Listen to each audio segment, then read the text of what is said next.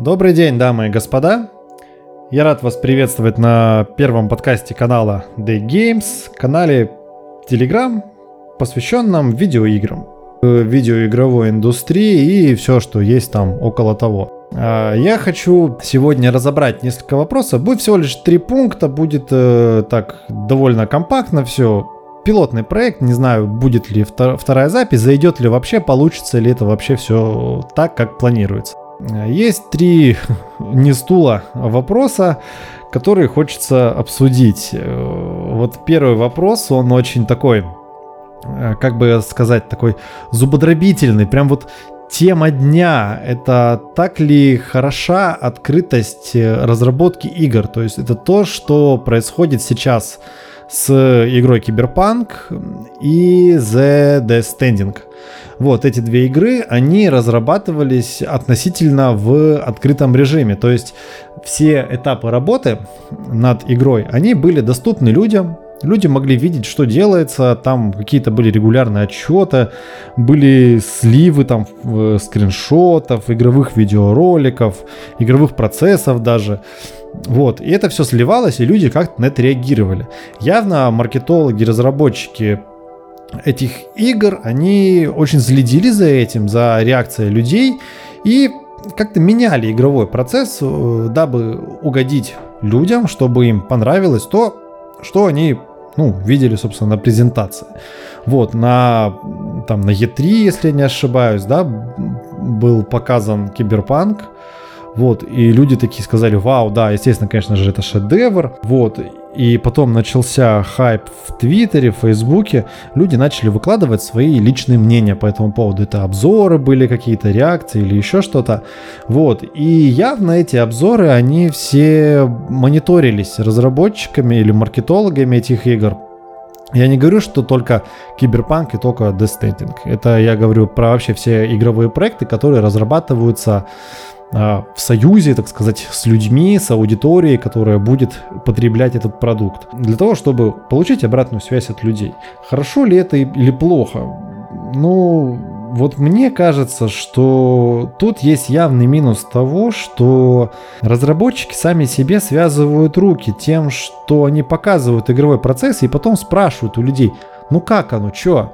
Скажите, как, понравилось? Нет? Это когда там делают сайт э, по тех заданию вроде бы, и показывают клиенты, говорят, вот что, как оно, и клиент начинает, у, тут что-то слишком красно, тут слишком зелено, тут слишком прямо, давайте я покажу сына, у меня вот дочь в пятом классе учится, она лучше сделает. Вот, и начинается как раз вот э, такой момент, что некомпетентные люди начинают вносить свои правки, которые, к сожалению, потом реализуются в готовом проекте и получается, ну, немножко не то, что было задумано. С другой стороны же есть оборотная медаль, когда игра выпускается вообще в полной э, секретности. До этого не было про разработку, ни, ничего не видно, не слышно. И тут бау, как гром среди ясного неба, там дата GTA 6 или новой части The Elder Scrolls, например. То есть это вот такой вариант, что в процессе ничего не было, люди получают уже готовый результат. То есть вот прямо на злобу дня, сегодня 27 сентября, это недавний анонс э, второй части The Last of Us. То есть да, люди знали, что что-то есть, но они не знали, что именно происходит. И тут бах, бац, держите, вот вам э, дата выхода игры, и все такие, вау, как клево, что же мы получим? Вот, э, геймплейных роликов, если я не ошибаюсь, нету, было только парочка футажей и каких-то там... А, нет, геймплейный ролик был один, но он как-то не особо, не особо заслуживал доверия, где по парковке ходила Элли. Вот, и как-то люди получают только то, что что было показано в скриншотах. Вот. Далее уже этот э, продукт они распаковывают и уже в процессе игры они получают какой-то игровой experience. То есть нету никаких ожиданий, которые бы нарушились. Вот. То есть люди получают то, что они покупают. И тогда получается, что клиент просто берет и наслаждается игрой. Не так то, что, блин, а мы же говорили, что вот это не зайдет. Или там, блин, а что вот это вот не добавили? Нет, то есть тут как раз такой момент, что взяли вот и схавали. То есть как было со Скайримом. Никаких анонсов, все было там в режиме, там, не скажу, что полной скрытности, но информации было маловато. Бах, вышел, до сих пор, блин, на микроволновках устанавливают и играют с удовольствием. Как это повлияет на будущие игры, я не знаю. То есть касаемо киберпанка, да, там видно всякие э, секс-меньшинства, они, естественно, отреагировали на то, что на автомате была нарисована телка транс, и это не понравилось, и из-за этого убрали пол при создании персонажа. То есть это как-то странно, что ли? Это Разве этого хотели разработчики, когда делали игру и показывали футажи? Мне кажется, что нет. Э, с Death Stranding немножко другая ситуация. Тут все, что происходит в игре, оно воспринимается с таким э, предвзятым отношением, что вау, это будет шедевр, Кадзима гений, в игре можно ссать и срать, вау, как круто. Ну, не знаю, как для истинных фанатов именно Кадзимы, но вот для меня эти анонсы вызывают не более чем смех и скептицизм. То есть, ну, ладно, окей, можешь, и что из этого? Вот, так что я не знаю. То, что, с одной стороны, да, очень здорово, что игры выпускаются, и разработчики оглядываются на своих потребителей, так сказать, спрашивают, что они хотят, что вообще хотите, куда бы вы хотели там поменять игровой процесс. А с другой стороны, мне кажется, что продукт меняется в процессе, причем далеко не в лучшую сторону, потому что это, в конце концов, мнение со стороны, и оно может быть э, кардинально отличимым от того, что планировалось разработчиками ну, до релиза игры. Вторым по очереди, но не по важности, я хочу разобрать следующий вопрос. Это... Ах, не знаю даже, как его сформулировать-то. Ну, у меня в плане он прописан как упор на кооператив и убивает ли он синглплеер. Суть в том, что большинство игр сейчас которые выходят и позиционируют себя как сингловые проекты, внезапно прикручивают к себе э, возможность играть в кооперативе.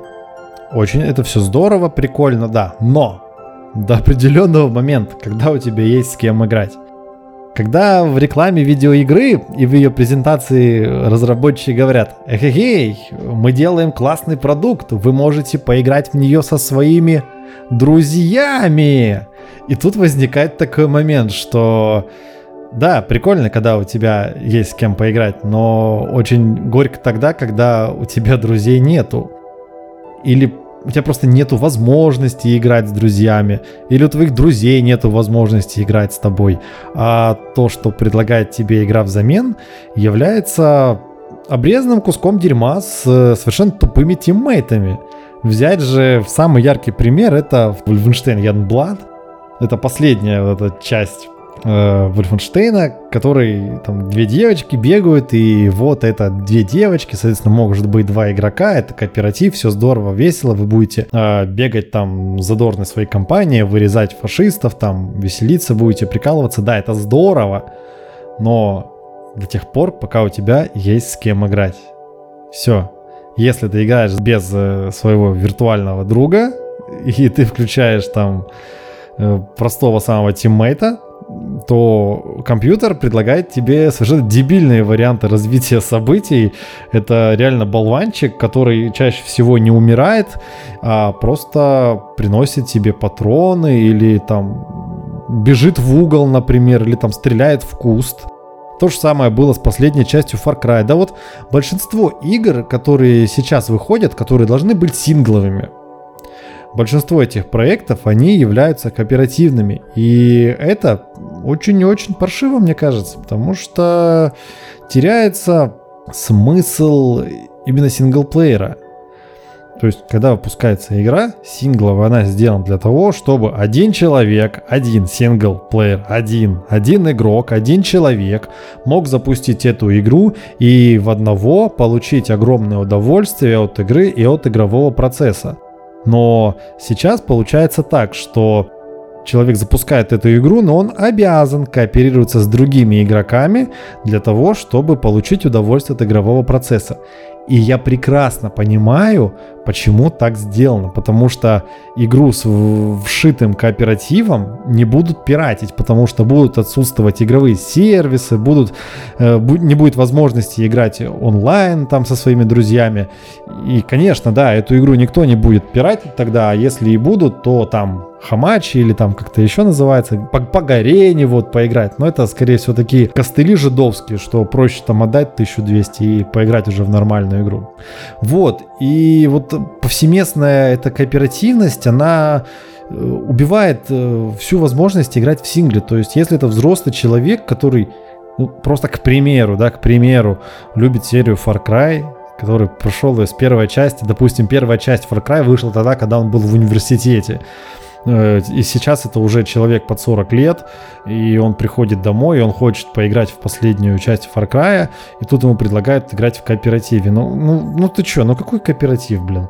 Это надо иметь наушники, иметь гарнитуру, иметь того человека на другом конце провода, который будет с тобой играть. А это как бы очень проблематично, особенно когда ты уже довольно взрослый человек, и ты играешь не с своими одноклассниками, а с какими-то рандомными людьми. И это, я считаю, большая проблема, потому что отсутствует здоровая альтернатива э, кооперативному синглплееру, как бы это глупо не звучало. Ну, то есть вот сейчас выходит Киберпанк, и там, по идее, не должно быть кооператива. Э, The Standing тоже не должно быть кооператива. Сингловые проекты отлично, просто замечательно.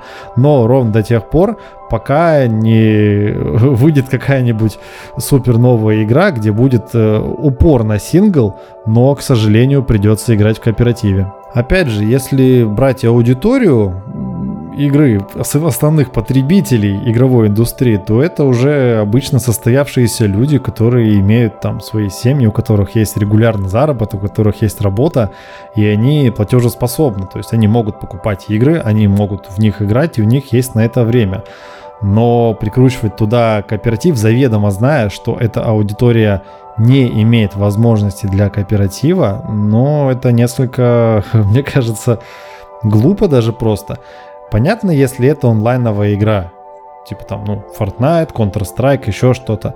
Но там рандомные люди подсоединяются, да, и это сессионка, да. В сессионку можно, конечно, в сессионные проекты, они на то и заточены, чтобы э, незнакомые люди или там, наоборот, уже знакомые статики э, соединялись и играли. Да, это все здорово, конечно, прекрасно. ММО вообще чудесно, без вариантов. Вы собираетесь, кооперируетесь, играете. Прекрасно. Вот в ММО это работает лучше всего. Но когда у тебя есть сингловый проект, в котором есть сюжет, в котором ты должен разбираться и в который ты должен погрузиться, и для того, чтобы получить удовольствие игры, от, от игры ты обязан просто подключать туда каких-то других людей, ну, я даже не знаю. Потому что вот для меня, по крайней мере, игрока еще, ну, наверное, можно сказать, старой школы, когда там играли в Baldur's Gate, первую часть, там, погружались в игровой процесс, то не хотелось разделять это удовольствие с кем-то. Это как огромный-огромный торт, который ты ешь и радуешься, какие там разные клевые начинки. То есть вот он, сингловый проект, когда ты получаешь огромную такую игру, полную сюрпризов и подарков. И ни одна, блин, падла тебя не заставит спешить, пропускать что-то, мол, я это видел, давай быстрее, там еще что-то. Или когда ты играешь в нее в стелсе, и тут кто-то палится, и вместо того, чтобы нажать уровень заново, потому что ты, блин, не можешь просто запороть уровень, тебе нужно пройти его идеально. Вместо этого тебе нужно подстраиваться под другого человека и проходить этот уровень, ну, дальше, там, как прошло в режиме Рэмбо, например, э, как это было в Снайпер Элит. То есть, ну, вот э, мне кажется, что если уж и делать кооператив, то с таким упором, что он не будет мешать прохождению основной сингловой игры. И я считаю, это очень важный вопрос. Мне очень интересно, что вы думаете по этому поводу. Должен ли быть кооператив в сингле? Должен ли он влиять на прохождение игры, на игровой experience или еще на что-то? И не сотрется ли такая грань между сингловым проектом и онлайновым? Ну и еще один очень важный момент – это Эх, такая больная мозоль, множество игроков. Это казуальность или хардкорность, где, собственно, эта грань и почему, так сказать, почему 10 часов валить изи мобов это казуальщина, а вот там сотый набег на босса, к которому вы готовились сутки, это вот нормально. То есть такая вот палка в двух концах. Либо медленно и печально, либо быстро, но весело. Я даже впервые, когда узнал, что игроки делятся на хардкорщиков и казуальщиков, я даже не подумал о том, что может быть в принципе это разделение. Почему люди с одной, так сказать, игровой тусовки э, хейтят другую игровую тусовку. Это же мы все варимся в одном ведре. Зачем разделять это все? Почему нужно ругать других игроков за то, что они выбирают более легкий, но веселый путь, нежели вы, грубо говоря, выбираете сложный путь и как будто на работу ходите там, в рейды и в инсты. То есть тут вот такой момент, который для меня совершенно был непонятным. Вот почему вот нравится людям не отдыхать, а превозмогать. Почему из игры э, процесс превращается в работу? Почему вместо фана это преподносится как серьезный процесс? Да, я понимаю, играть на результат это серьезно, особенно когда вас много людей, вы все объединены одной идеей, вы все закрываете там инстанции, героики, и у вас там есть своя команда, у вас есть э, статическая пати, которую вы регулярно закрываете на время это все здорово, но почему, когда есть игроки, которым нравится просто, так сказать, как-то валить кабанчиков, да, в стартовой локации, почему это плохо? Или там обзывать э, даже танкисты одни обзывают других танкистов. Почему? Почему одни танки казуальные, а другие танки хардкорные? Это вот для меня тоже вопрос очень странный. Да, я понимаю, в тот момент, когда ты, грубо говоря, превозмогаешь, оттачиваешь свои навыки до максимума, выучиваешь там все характеристики персонажей и делаешь какой-то результат. В это же время другой игрок, который только-только заскочил игру, нажимает одну кнопку крестик, чтобы выиграть, и добивается, ну, условно тех же как сказать, результатов. И почему должно у хардкорщика с этого бомбить, а у казуальщика нет? Ну, я не знаю, это выбор каждого. Почему игрок сделал именно такой выбор там, в сторону казуальности или в сторону хардкора? Я не вижу в этом ничего плохого, особенно когда это органично вписывается в игровой процесс. Я же вижу плохое в том, то, что большинство интересных нынешних инди-проектов заточены именно на хардкор.